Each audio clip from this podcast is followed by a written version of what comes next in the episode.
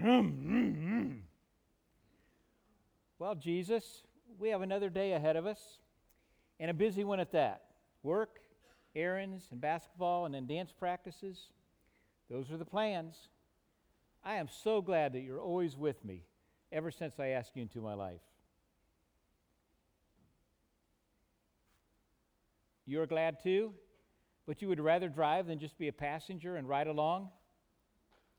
I seldom ask you what direction we should go and normally just tell you what we're going to do, and then if it doesn't work out, ask you to help me? Hmm.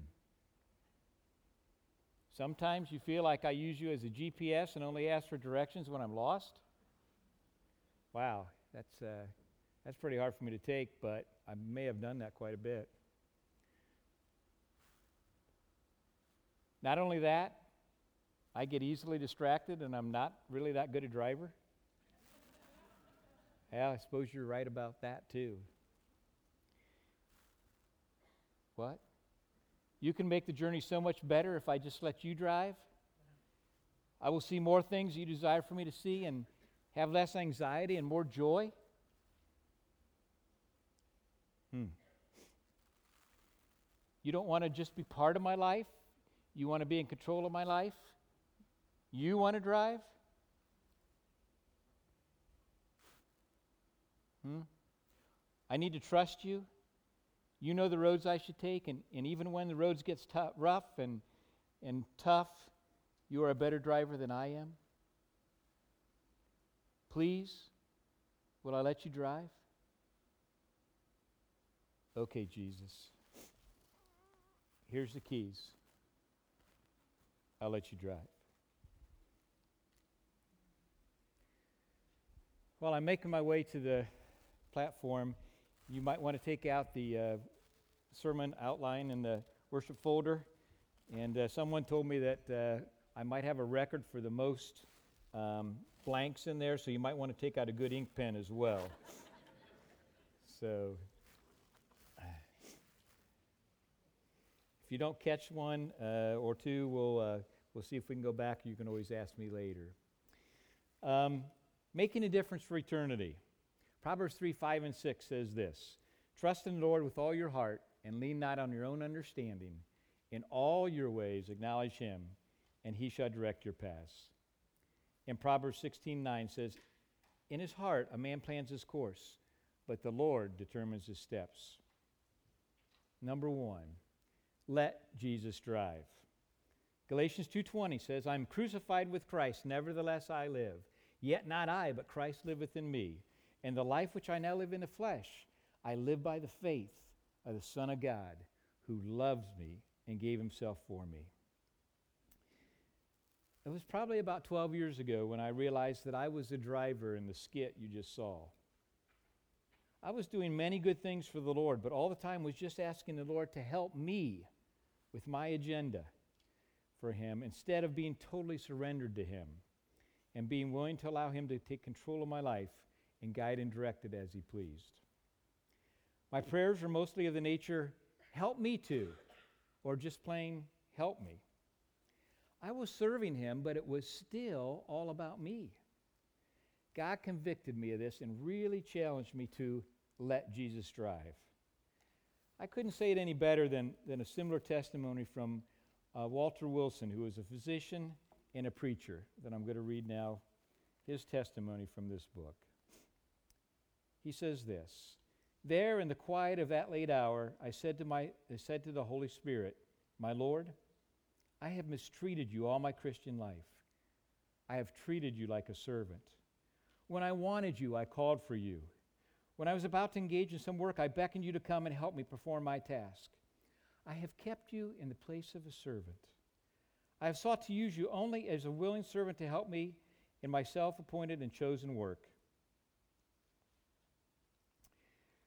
I shall do so no more.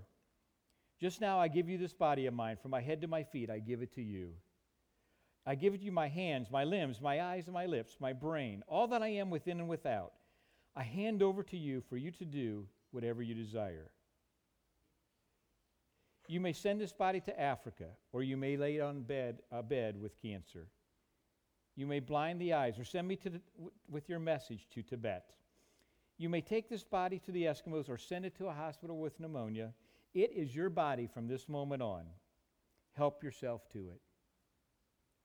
Thank you, my Lord. I believe you have accepted it, for in Romans 12:1 it says I can be acceptable unto God. Thank you again, my Lord, for taking me. We now belong to each other.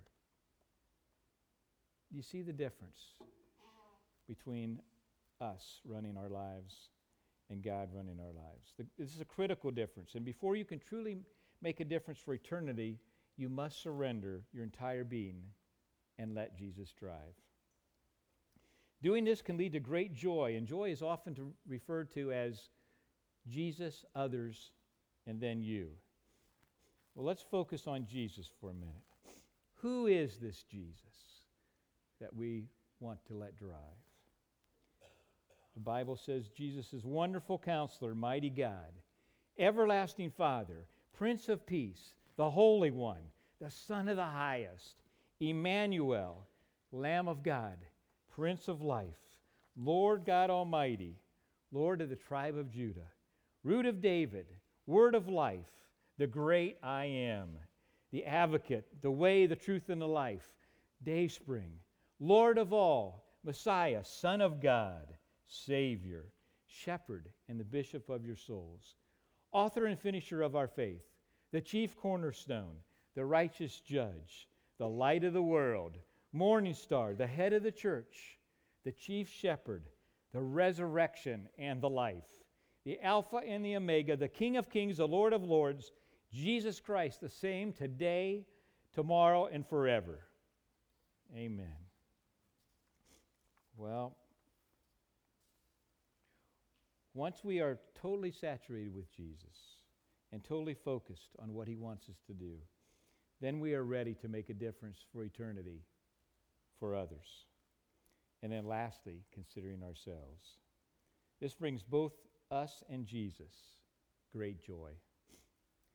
But just because we surrender our lives and let Jesus drive doesn't mean that there will be no opposition to deal with. Satan is alive and well and would like nothing better than to discourage, deter, dissuade, and ultimately attempt to destroy each Christian. That is why we must put on the whole armor of God to defend against him. Ephesians 6 10 and 11 says, Finally, be strong in the Lord and in his strength of his might. Put on the whole armor of God that you may be able to stand against the schemes of the devil. It was reported that Satan had a meeting with his angels where he outlined a 12 step program to defeat Christians. Here's what it was Number one, keep them busy with non essential activities. Number two, tempt them to overspend and go into debt. Number three, make them work long hours to maintain empty lifestyles. Fourth, discourage them from spending family time, for when their homes disintegrate, there will be no refuge from work. Fifth, over, overstimulate their minds with televisions, computers, videos, and social media so that they can't hear God speaking to them. Number seven. Number, number six, excuse me. Fill their coffee tables and nightstands with newspapers, magazines, and books so they have no time to read the Bible. Number seven. Flood their mailboxes with sweepstakes and promotions and get rich quick schemes, as well as other offers to keep them focused on money and materialism.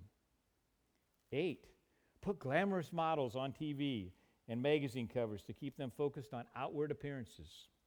That way they will be, be dissatisfied with themselves and dissatisfied with their mates. Number nine, make sure couples are too exhausted for physical intimacy. That way they will be tempted to look elsewhere for sexual fulfillment. 10. Emphasize Santa and the Easter Bunny and gifts and candy. That way you will divert them from the real meaning of Christmas and Easter. 11. Involve them in good causes so they won't have time for eternal ones. And number 12. Make them self sufficient. Keep them busy working in their own strength and on their own plans. That way, they will never know the joy of God's power working through them. We need to let Jesus drive. It's been said that the, the, the, that the word busy can be translated into being under Satan's yoke. Many of us are probably too busy. The average American shops for six hours a week but spends only 40 minutes a week playing or focusing on their children. By the age of 20, the average television viewer has seen 1 million commercials. More Americans declare bankruptcy each year than students who graduate from four year colleges. The number one reason for divorce in the U.S. is related to financial arguments, strain, and stress. We need to change that. We need to live more intentionally. Live more intentionally. In, in 2005, after my heart attack and life flight and all the morphine they could give me, uh, the doctors saved me uh, with and put inserted two stents in me. And these verses right here was the first thing after I got into my hospital room that, the, that I read. My Bible just kind of opened up to them. And this is what it says in Psalm 39, 4 verse, through verse 7. Show me, Lord, my life's end and the number of my days. Let me know how fleeting my life is. You made my days a mere handbreadth. The span of my years is nothing before you. Every, everyone is but a breath, even those who seem secure. Surely everyone goes around like a mere phantom in vain, they rush about, heaping up wealth without knowing whose it will finally be. But now, Lord, what do I look for? My hope is in you. We have already established over the past two weeks that life is short and eternity is forever. What are we going to do? Fo- what we're going to focus on today are some very practical ways that each of us can make a difference here on earth that will have eternal ramifications. This list is far from inclusive, but just a few things that God has laid on my heart to communicate to you. First, everything matters because everything counts. And no decision is still a decision. Some of you are probably like me, and when I, ha- when I face something that's very difficult, sometimes I just don't want to make a decision. I just hope that it will eventually go away. And every once in a while, maybe 10% of, sometimes it does, it works itself out. But no decision is still a decision. We, we need to make a decision. We need to go forward um, and, and do things intentionally. Life is challenging, and many times we allow life to dictate to us which direction we should go and what we should do. We are so busy, we just kind of get through each day. We get up, get the family ready, go to work, go to, go to other activities, run the kids here and there, and then come home and fall into bed and, and wake up and start to cycle all over. This is what one person had to say Man sacrifices his health in order to make money. Then he sacrifices money to recuperate his health. And then he is so anxious about the future that he does not enjoy the present, the result being that he does not live in the present or the future. He lives as if he is never going to die, and then dies as if he never really lived. Each of us needs to live more intentionally. We need to control life rather than have it control us. Let's look quickly at just a few areas of life that we should probably live more intentionally. Number one, we need to read, meditate, and study the Bible more. We need to make this a top priority. This is basic, this is blocking and tackling, but it's so important. This is where we get fed spiritually. I have a friend who made a decision a while back that each day he does not eat physically until he eats spiritually, spending at least 15 minutes in the Bible. Some days, if he sleeps in or is running late, he doesn't eat until noon. My fear is that if this were some of us, we might possibly starve. Number two, pray more. Another basic thing, but a very high priority. The Bible tells us to pray without ceasing.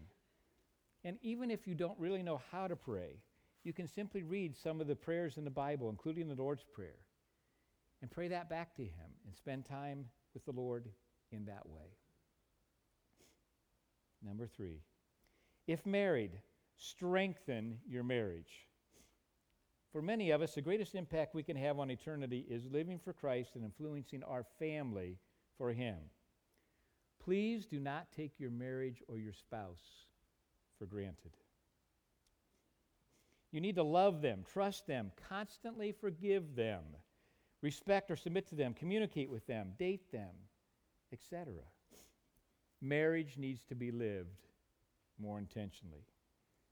Try to figure out your spouse's love language. In other words, what makes them feel happy or appreciated. Now, Pam's love language, my wife's, is, is acts of service, and mine is acts, words of affirmation. So earlier in our marriage, when I brought home candy and flowers, I didn't get much gratitude. The flowers die quickly, and the, sh- and the chocolates, while she likes them a lot, make her fat. so, so I, I couldn't win, you know. But, but I wasn't speaking her love language. But if, but if I do dishes and straighten the house or fold the laundry, she is very appreciative. That's speaking what she loves to, to feel, that makes her important. As for me, all I need from time to time is for her to tell me I'm a good husband or that she is still glad that she married me almost 40 years ago. Number four, teach your children. Now, this, this also applies to aunts and uncles and grandparents, so it encompasses everyone, but it's focused, it is so important if you're a parent to, to invest and teach your children. You are entrusted from God to influence and mold the minds and lives of your children to make a difference for eternity. Please take this responsibility very seriously. Deuteronomy 6, 6 to 9 says this And these words that I command you today shall be on your heart. You shall teach them diligently to your children, and shall talk of them when you sit in your house, and when you walk by the way, and when you lie down, and when you rise. You shall bind them as a sign on your hand, and they shall be as frontlets between your eyes. You shall write them on the doorposts of your house and on your gates. One of, the, one of the most important things we did was probably one of the most difficult to find time to do. And that was number one is family devotions. Excuse me. We were challenged as young parents to have family devotions. Now, we were, we were not used to that. We, we didn't have a lot of understanding of what that meant. But, um, and I traveled Monday through Thursday almost every week uh, when the kids were growing up in my sales jobs. So we ended up doing this once a week. We, uh, ours was every Friday, and there was age appropriate, always a Bible story or study, a family activity. And I would tell you that this strengthened our family probably more than anything else. The boys really looked forward to it. One of their favorite lessons was walking by faith, where we blindfolded them and they walked all around our yard and our neighbor's yard, and we had them brush up against fences and, and those kind of things, and told them to stop and go a different direction, much like God does to us sometimes. And they ended up in our backyard uh, by our tree, which we planted candy on. So they remember that well. But they also remember the, the, context of the, of the story of walking by faith. It was work for Pam and I, but the rewards were outstanding. I've earned some sales awards in my career, but probably one of the highest honors that I've experienced was when, after all these years of family devotions on Friday, our 15 and 17 year old sons looked at us on a summer Friday night and said, What are we going to do tonight? How about pizza and putt putt? Now, if you have teens, 15 and 17, a lot of times that's not the first thing on their minds to be with mom and dad and, and, and do something like that. So we were very grateful. Today, both boys are focused on the Lord and ministering to others, and our family remains very close. So I encourage you, even, even twice a month, if you can, to set aside time for some family devotions. Number two is music and movies. I encourage you to saturate your children with Christian music videos and movies so that they can still enjoy these things and yet also discern the, the difference between what the world has to offer. They're going to watch movies, they're going to listen to music. So it, it's, it's almost like garbage in, garbage out, or Jesus in, Jesus out. Number three, life lessons. What they talked about in Deuteronomy. Talk about God. Explain to them that the reason we're doing this is what pleases God. Give God praise. Praise His creation every opportunity you, you have. Uh, recently, Dan, my youngest son, suffered from radial nerve palsy where his right arm just wouldn't work, it just hung. And he had evidently damaged the nerve somehow. Well, the doctors really couldn't help him much with the healing process. But uh, most of the time, fortunately, this eventually heals itself and uh, becomes functional again. Well, they prayed every day and night, and, and while it's taken a little over three months, the arm is back to almost as good as old.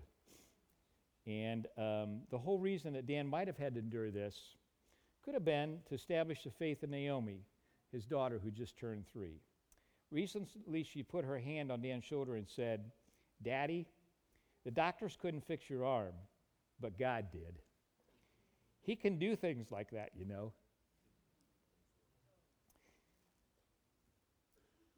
We need to point out how God is working and is part of our everyday lives. Number four, serve Christ with your children. Include them in your ministry plans and efforts. Don't use that as an excuse to not be able to do something. Excuse me. Uh, if you ever go to a nursing home, the students will appreciate the children of any age more so than you. It's just a fact. They love kids. If, if there are short term mission trips available, go as a family if possible.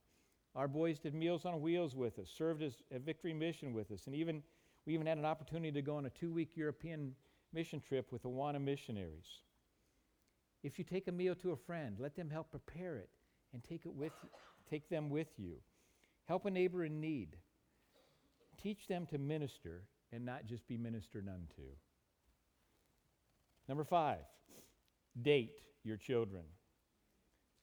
Give them individual attention apart from the normal routine in life and make them feel special. Once again, this takes more time and energy, but it's very, very important. We did this some with our boys, but today our family practices it on multiple levels. Ben, our oldest son, and Vanessa have four children, and they recently started dating each of them except for Evelyn, who just turned two, and she will soon be in the rotation. Um, they each look forward to a special time with mom or dad. Beyond that, we as grandparents have, have uh, done the same thing. And time spent is usually a day with us overnight where they get to spend um, special time with, special activities and eat special foods at grandpa and grandma's house. Even beyond that, the great grandparents got a little jealous and said, We want in on this. And so they've gotten in on the act and the rotation as well. And each of the children is significantly different when they're by themselves one on one, even if you only have two. Um, they normally just talk, talk, talk and tell you their thoughts. Sometimes they'll tell you some things that are really interesting. um, a story was once told about a parent spending time alone with uh, their nine year old son. The parent told the boy some things. The parent told some boy some things that were they were thinking about in uh, trying to prod the son to uh, tell some things that he was thinking about. So his response to them was, uh, "Did you know that starfish don't have brains or blood?" And and also, um, also he said, "And why does that girl at school always hug me and kiss me?" so now, li- listen to how the difference in genders, how there's the father responded this way Starfish don't have brains or blood? but if you're the mother, the mother's response was, What is the name of this girl and where does she live? Anyhow, and focus on your children, date them, make them feel special. It, it, it'll pay great dividends for you and for them. Number six, this, pray for their future spouses. We were challenged to do this when the boys were young. We prayed for years for our, for our boys' spouses.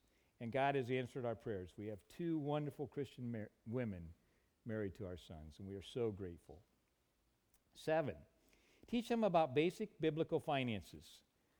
Begin this training as, at a fairly young age. Our boys were three and five when we started them out with three banks. They were actually three coffee cans Uh, and we, we invited them up to give, save, and spend. Now, the minimum plan that I would recommend for you with your children would be a 10 10 80 plan, where 10% is for, uh, for God, 10, or for giving, 10% is for savings, and 80% is, is for spending. Our boys were more like 25, 25, 50 because we're drivers. And uh, 25% was for God, 25% was for savings, and 50% was for spending. As a result of this training, though, they have both been consistent givers and savers as teens and adults. And, and I also encourage you to teach your children the value of a strong work ethic. I believe we're seeing some of that lacking in our society today. Number eight is love them unconditionally. Never compare them in a negative manner to their siblings.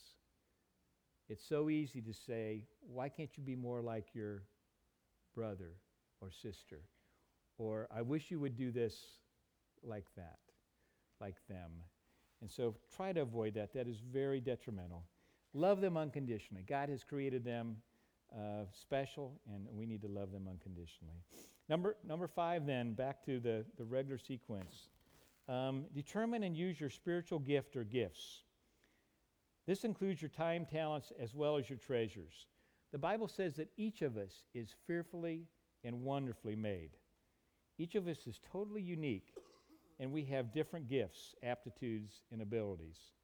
We need to use these for the Lord. Quick story about my two year old granddaughter, who just, Evelyn, who just turned two. We really believe that she has the gift of hospitality as well as a mercy. Uh, if you go to the nursery where she, when she's in there, uh, her standard, per, standard procedure is to greet you, your child, at the, at, the, at the gate and take them and show them this is the, this is the books, this is the toys, this is, the, this is the, how the door in the house opens up. And she just kind of, she has the gift of hospitality. Further than that, though, she probably has more of the gift, gift of mercy. As recently a, uh, a girl fell and she hurt herself and she was crying.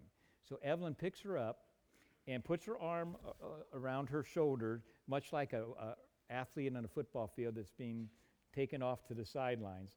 And she's just beginning to talk, and she says, My daddy. And so she knew exactly what to do. She drug the little girl, I mean, she walked, walked the little girl over to Ben, who was in the nursery, and, and looked up at him and said, You know what to do, Dad. You pick her up, you hug her, you kiss her, you kiss the boo boo, and then it, you know, and then everything gets better. And she's also been known that if she can't figure out what to do and somebody's crying, she'll just stand there and cry with you. She'll cry with you. So she definitely has a sensitivity along that line. Now, we need to use whatever spiritual gifts we have for the kingdom. Whatever God has given to you. It might be organization, it might be teaching, it might be whatever, however God has wired you, you need to give uh, those gifts to Him and use those for Him. Number six, we need to dis- disciple or mentor someone. Now, this goes for all ages. This is not just for, the Bible does instruct us that the, the older women are to, to nurture and to train the younger women, and the older men are to do the same to younger men. But say you're in Catalyst, and is there anybody younger than you that you can mentor, that you can reach out to, that you can guide and direct, or even senior high or junior high? There are, stu- there are people that look up to you, that uh, even with all your even with all your faults that you you might think you have, or maybe do have, but um, they, they, they look up to you, and you can, you can make a tremendous difference in their lives. Um, we need to use these, we need to use these um, gifts that we have to mentor. We need to do life with those people. Simply tell your testimony. We need to be there for them, whatever it takes, with the goal of either helping them become a Christian or growing more mature in the faith. Some of you probably heard the story of the starfish, where the starfish are on the beach, hundreds and hundreds, maybe even thousands of starfish are uh, along a beach, and a little girl is standing there throwing starfish into the water. And a man comes by and kind of scoffs and says, says, you can't, you can't make a difference doing that. What, what difference do you think you can make? And she picks up a starfish and throws it in the water and says, I made a difference for that one. So each of us have a starfish, maybe multiple starfish. Instead of thinking about what you can't do, consider what you can do. Use your life and your life experiences to minister to someone else. You can make a lot bigger difference than you think. Number seven, reduce or eliminate debt. Proverbs 22 7 says, The rich rule over the poor, and the borrower is servant to the lender. Once again, financial strain or stress is still the number one reason cited as the cause for divorce. We're getting ready to have a, a class which begins in two weeks called Finances God's Way. And we're going to explore this topic as well as, as well as many others. The class will focus on God's instructions for money and possessions and how to implement those as well as give a biblical give you a biblical uh, financial worldview.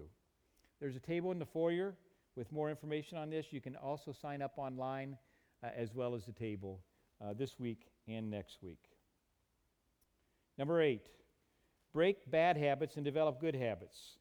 Determine to meet, determine to, uh, to read more Christian books. Spend less time on the computer or Facebook. Exercise three times a week. Excuse me. Watch less TV. Do at least one selfless thing a week that benefits something else that gives you no benefit at all. One book that I would highly recommend is this one right here.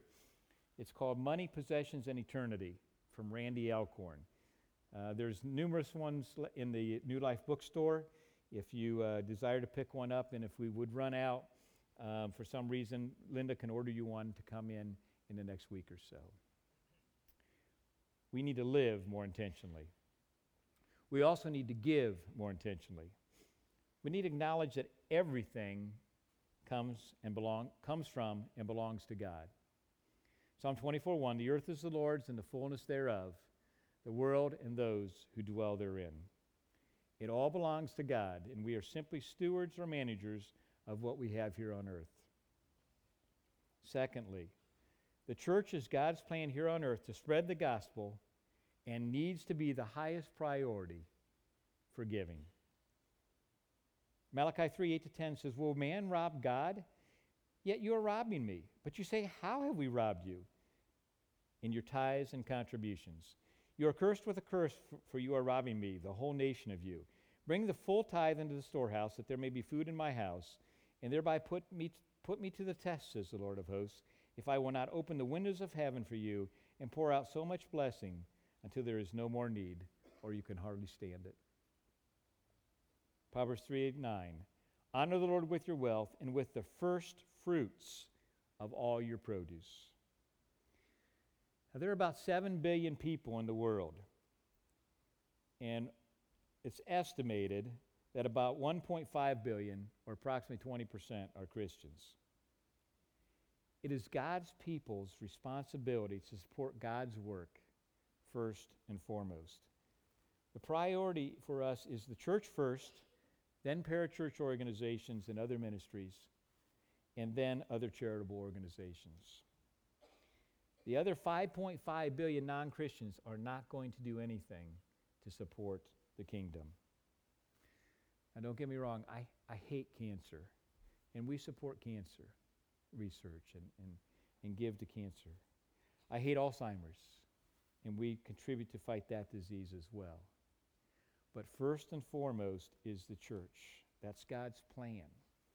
We don't have time to get in discussion today about tithing versus great grace giving, but suffice it to say that we should seek God regarding this and follow 2 Corinthians 9 7, which says, Each one must give as he has decided in his heart, not reluctantly or under compulsion, for God loves a cheerful giver.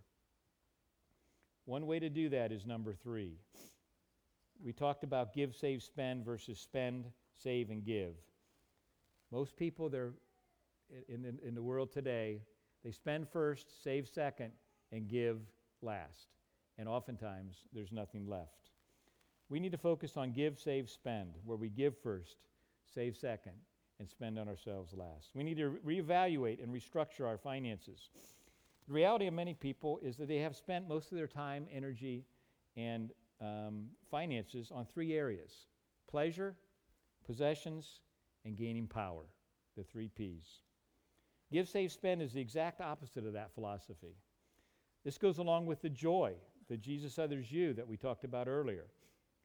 A good recommendation would be to establish a maximum amount that you need to live on and then invest the rest for God's kingdom and eternity. I have a friend who gives the same percentage to God's work as the number of years that he and his wife are married.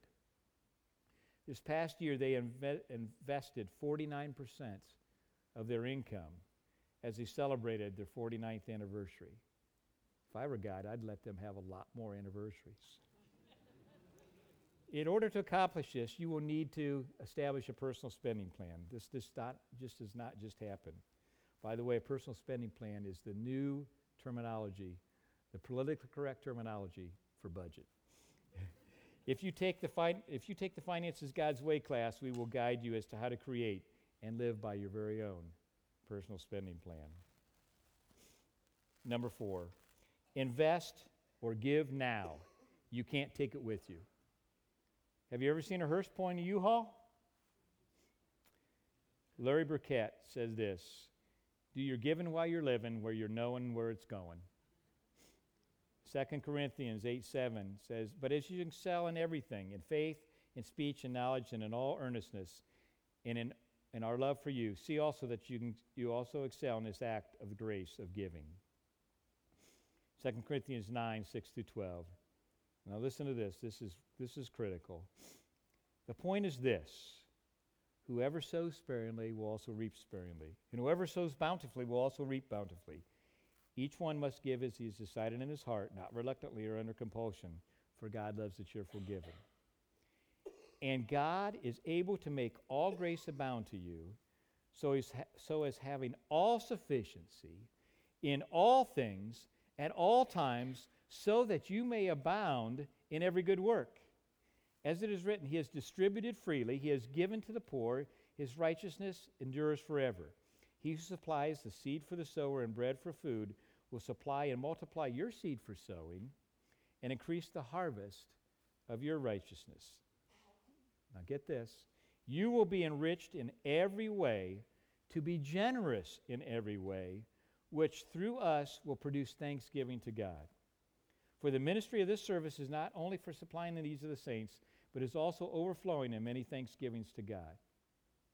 Bottom line, God blesses our income so that we can increase our standard of giving, not our standard of living. And our generosity should not result in thanksgiving to us, even though it came through us, but rather thanksgiving to God. John Piper said this God is not glorified when we keep for ourselves what we ought to be using to alleviate the misery of the unevangelized, the uneducated, the unmedicated, and the unfed millions. Matthew 6, 18 to 20. Do not store up for yourselves treasures on earth, but rather treasures in heaven. Our God given resources, including money and possessions, have immense potential. They are the levers positioned on the fulcrum of life by which we can move mountains for eternity. And Proverbs 22 9 says, A generous man will himself be blessed, for he shares food with the poor. And Proverbs 11 24 25, one of my favorite two verses, one man gives freely, yet gains even more. Another withhold unduly, but comes to poverty. A generous man will prosper. He who refreshes others himself will be refreshed. And lastly, number five, have a will. Have a will. 70% of all Christians do not have wills, it's been estimated. You should really have a will for many reasons, but the most important reason is so that any money and valuable possessions go to where and who you desire. With a will, you have an outstanding opportunity to impact eternity even when you're already in eternity, simply by leaving all a part of your earthly money to God's work. Many people today have at least a half million dollar estates, even if that's just from term life insurance. If we leave all of our money to our children, actually, it could be very detrimental to them. We truly must be cautious that it would not corrupt their character and lifestyle, deactivate their faith and reliance on God, or discourage their work ethic, or even hinder their marriage. To give a significant amount to kingdom work should seriously be considered. A question that Christian parents should consider this is if my children will resent my giving to God's kingdom instead of them, does that mean that they're really not qualified to receive it? Now, I'm not saying that you shouldn't give anything to your children, only that investing in God's kingdom through estate planning should always be considered. Well, in closing, I use a verse that Pastor Steve used a couple weeks ago. It's Luke 6, 16 9. I tell you, use worldly wealth to gain friends for yourselves, so that when it is gone, you will be welcomed into eternal dwellings. A true story about a couple in our church that went on a New Life mission trip to Uganda. When they were there, they noticed a 14 year old girl who was cross eyed and couldn't, couldn't get from place to place without assistance. She had her, shoulder, her hand on the shoulder of another girl the entire time they were there. This really touched the, the woman's heart because for a period of her life, she had been cross eyed and couldn't get around without assistance herself. Uh, an operation uh, took that away, improved that, and reversed that process. So her heart was, their hearts was touched. So they went to the administrator and asked, how much would it cost for an operation for this little girl? And they said, oh, very, very expensive. So they gulped and said, well, how much? They said, 900 US dollars. Now, they were thinking a lot higher, okay? They're not, they're not poor. This couple is not poor and they're not wealthy. But they knew right then that God had put on their hearts to, to pay for this girl's operation. This girl who had really never seen straight her whole life and always needed assistance. I'm, I'm grateful and, and praising God to report that last week, this girl, this Ugandan girl, had that operation. She is now in recovery, and, but for the first time, she is praising God that she can see. What difference can we make? Each of us might have a starfish. Each of us might have a Ugandan girl. We can make a difference for eternity. Let's review. First of all, we need to let Jesus drive. We need to live more intentionally. We need to give more intentionally. Why? So that each of us can truly make a difference for eternity. So, what has God spoken to you about today? Maybe you are like I was, and, and you are still asking Jesus to help you with your agenda rather than His. Or maybe there are areas of your life where you'd like to change so that you can live more intentionally or give more intentionally. We're going to come to the Lord's table in just a few minutes. And as you come to the Lord's table today, just bare your heart and your life to Jesus, who died for you, that you might live for him.